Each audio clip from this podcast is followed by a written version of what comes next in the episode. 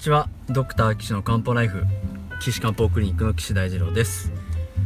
さて、えー、前回はですね、えー、潰瘍性大腸炎の治療についてちょっと漢方治療の話が長引いてしまったので今回もうちょっとね、あのー、この人のことで、えー、漢方治療どうするかっていうことね治療は本を求めるってね前回お話ししましたけどあのー、大元はねなんでこの人潰瘍性大腸炎なんですか？まあ、本を治療するにはどうしたらいいのかなっていうことについてちょっと考えながらお話ししたいと思いますが、えー、ちょっともう一回ですねあのこの人にある症状をまとめたいと思うんですけれども、まあ、やっぱりその、えー、たまに便が緩いとか腹痛があるとか便の匂いが強いとかあの排便の時にヒリヒリするっていうのがあるのでこれはあの大腸に熱がありますね。で書いてないんですけど便はどんな形状なんですかね？しっかり形があるのかデローンとしてこうべちゃーってした感じなのかどっちかなっていう気がします。多分べちゃっていう感じなんじゃないかな。勝手にちょっと想像してるんですけど。便秘はないんで硬くなることはないと思うんですよね。でうん便のことは何か書いてあるかな。えー、ああギリしやすいって書いてあるんですね。ということはどっちかというとべちゃですねべちゃということで大腸に熱があって便はべちゃっとしてると。いうことはですね多分これ大腸の湿熱って言ってね湿り気が体にこもってしまってしかもそれが大腸にあってね。で大腸にあることが原因でそれが熱を持ってしまってで、えー、べちゃっとしたあ便が出ると、まあ、そういうことなんですね。なので質が溜まりやすい方なのでひょっとすると胃がポチャポチャしてたりとかあとはむくみが出やすかったりとかあとはその肺と大腸は表裏の関係で大腸に質があれば肺にも及ぼす可能性があるので肺に痰が出やすいとかね。なんかそういうのはあるかもしれませんね。質。どうも大腸の湿熱なんじゃないかなっていうのがこう印象です。多分ベロを見ると黄色くてベタっとした苔が、まあ、ついてるんじゃないかな。きっと。わかんないですけどね。これ見てみないことには。もしそうであれば多分まあそうだと思います。ただいろいろなことでカバーされることもあるんでね。はっきりわかんないですけどね。であとはですねあの月経が24日間なんですね。早く来ちゃう。で量は少ない。4日で終わっちゃう。で月経前にイライラとかがあるっていうことですね。で塊は出ないそうですっていうことでうんで肩こり腰痛膝の痛み手足の冷え性なんていうのがあるんでこうやって多分血もかかってますね。多分血虚なんでしょうね。血虚で血虚で栄養できてないっていうのはあると思います。これなんでかっていうとですねまあ簡単なんですけどずっと熱があるじゃないですか。熱がね。で湿り気は溜まっちゃって熱になっちゃってるんですね。だからクーラーの役できないですね。そうすると血液が一緒熱によってどんどんどんどんどんどんどんどん消耗されていってしまうわけなんですよ。なので血が減ってくね。熱によって血が消耗されてく枯れてくっていう状態がねこう現れてくるんですね。で血液っていうのはあのー、えー、っと心臓が司ってます。ね。まあこれ大体西洋医学と大体一緒なんでえっと血を巡らせるのはあのー、心臓の働きですよね。でえー、溜めておくのは肝臓なんですね、まあ、これも現代医学と似てますね。で肝臓で血が溜まっているべきなんですけど熱でどんどん消耗されちゃうと血が減ってきてしまう。そうすると体を冷やせない。ね。冷やせないっていうこともあって余計に大腸の熱がこもってってそれを取り除くことができないよって感じなんですね。でしかも熱がこもってて血が少ないとですね多分この人書いてないですけど夢をいっぱい見たりとか眠りが浅いとかなんか寝ても疲れてが取れないとかね。多分そういうことがあるんじゃないかな。どうかな？書いてないんでわかんないですけどね。これはあのちょっと肝のね症状なんですね。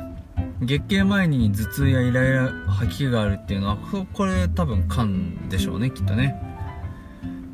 なので肝結虚になってくると。これ進むとどんどん心結虚になってきちゃうなっていう印象があるんで今のうちに血も補って巡りよくしないとダメかなっていう印象があります。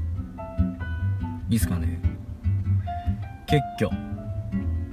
えーえー、大腸湿熱。結虚どこにあるのかな？肝かな？うーん。肝結虚なんですかね。五臓六腑でいくとね。うーんちょっと症状をもっとね質問で聞けばいいですけどね。えー、結虚になりやすいのは肝臓。まああとはまあ心臓もそうですし精神症状が出やすいですよね。そうするとね。集中できないとか物忘れにしちゃうとかね。えー、まあしかも出血もしてますからね。結虚になりやすいですよねやっぱりね。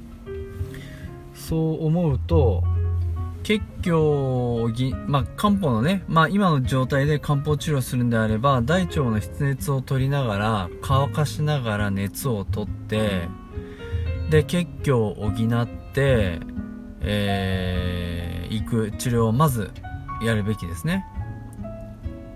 わかります？で湿熱の場所は下昇上中下で言えば下昇下の方にあるので下昇の湿熱を取るべきですね。上昇じゃないですね。なので下昇の熱は質はおしっこで出す。ね。おしっこで熱を取りながら出すべきなのであの熱を取りながらおしっこで質を取っていってっていう治療してていく必要がありそうだと。それと同時にまあ血で潤していくってね。でも血を補う薬って結構温めるのが多いんですよね。このちょっとね相反する組み合わせをどうにするかっていうところでねいろいろこう考えなければいけないんですけど。じゃあっていうんで大腸の熱を取るのにあそっか針すればいいじゃん加えればいいじゃんっていうのもありますよね。うん。これね、組み合わせとしてはまあ当然ありえますね。で、大、大腸の経絡とか肺の経絡を使ってですね、あのー、まあ、場合によっては両方を使って熱を取ったりとかね、下症の熱を取るツボを使ったりとか、下に引っ張ってね、こう、取ってあげたりとかっていう治療をするといいんじゃないかなで熱を取る方は針をどんどんやってって血を補う方は漢方をどんどん飲んでってっていうやり方もまあまあまあそうですね。熱を取るのも漢方でいいと思いますけどね。うん。乾かしてくれるしね。うん。いいんじゃないかな。そういう鍼灸と漢方両方で治療するっていうのはねもう全然ありですね。まあ僕日頃やってますしね。あの特に痛みなんかはあの針の方がすごく効果出やすいんでね。あの付け加えてその痛みの原因になっているところは漢方治療を付け加えていってこれダブルで良くしていくっていうね。そうすると、まあ、多分針治療まあ針治療の腕もあります。腕もあるのでちょっとあの僕も一生懸命精進しないといけないんですけどまあ、あの肺だけで治療するとか漢方だけで治療するよりもね数段良くなるんじゃないかなと思ってます。僕もあの、えー、栃木県のですね足利にありますあの僕の針の師匠の治療院でですね。あの漢方診療の相談やってるんですね。で当然針治療もやっててでプラス漢方何かやったらいいですかっていうんでご相談させてもらって診療して、えー、漢方薬をお出しすると。でその師匠には私こういう風に見たんでこういう薬付け加えますっていう話するとそうかじゃあ針はこういう風にやっていこうみたいなね。でそれであの針の方は先生あの師匠にやってもらって薬は私が郵送してなんてね。そんな治療もやってるんですよねこれね。なかなかこう面白いですけどね。結構アトピーの人とかねあの、イライラとか熱でかゆいとかっていうとこは針がすごいいいしで血を消耗しちゃってるとこは漢方薬を補ってったらすごいいいしダブルで良くなったりとかね。あのー、すごくいいですね。うん。いややっぱりこの針と漢方の融合っていうのはですねなかなか日本でやるのは難しいんですけどもまあやってるところねたくさんあると思いますけどね。まあ私のところでしたらあいろいろ治療のお手伝いできますので是非あのあのー、お悩みの方はですねご相談ください、まあ、ご相談はですね私のホームページからあやっていただければいいと思いますので、えー、URL をお伝えします。たえー、URL は高崎漢方人道 .com です。takasaki-kanpo.jindo.com です。